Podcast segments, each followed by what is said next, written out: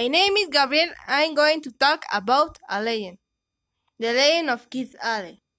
It's, a it's the legend of Anna and Carlos, who fell in love in a church in Guanajuato. Her father did not accept the relationship and wanted to take her to another country to marry her to a rich old man.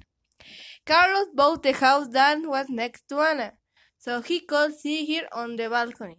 When he see her, the dad noticed and killed her with a knife. Carlos felt very sad, took his hand and kissed, uh, kissed her. The end.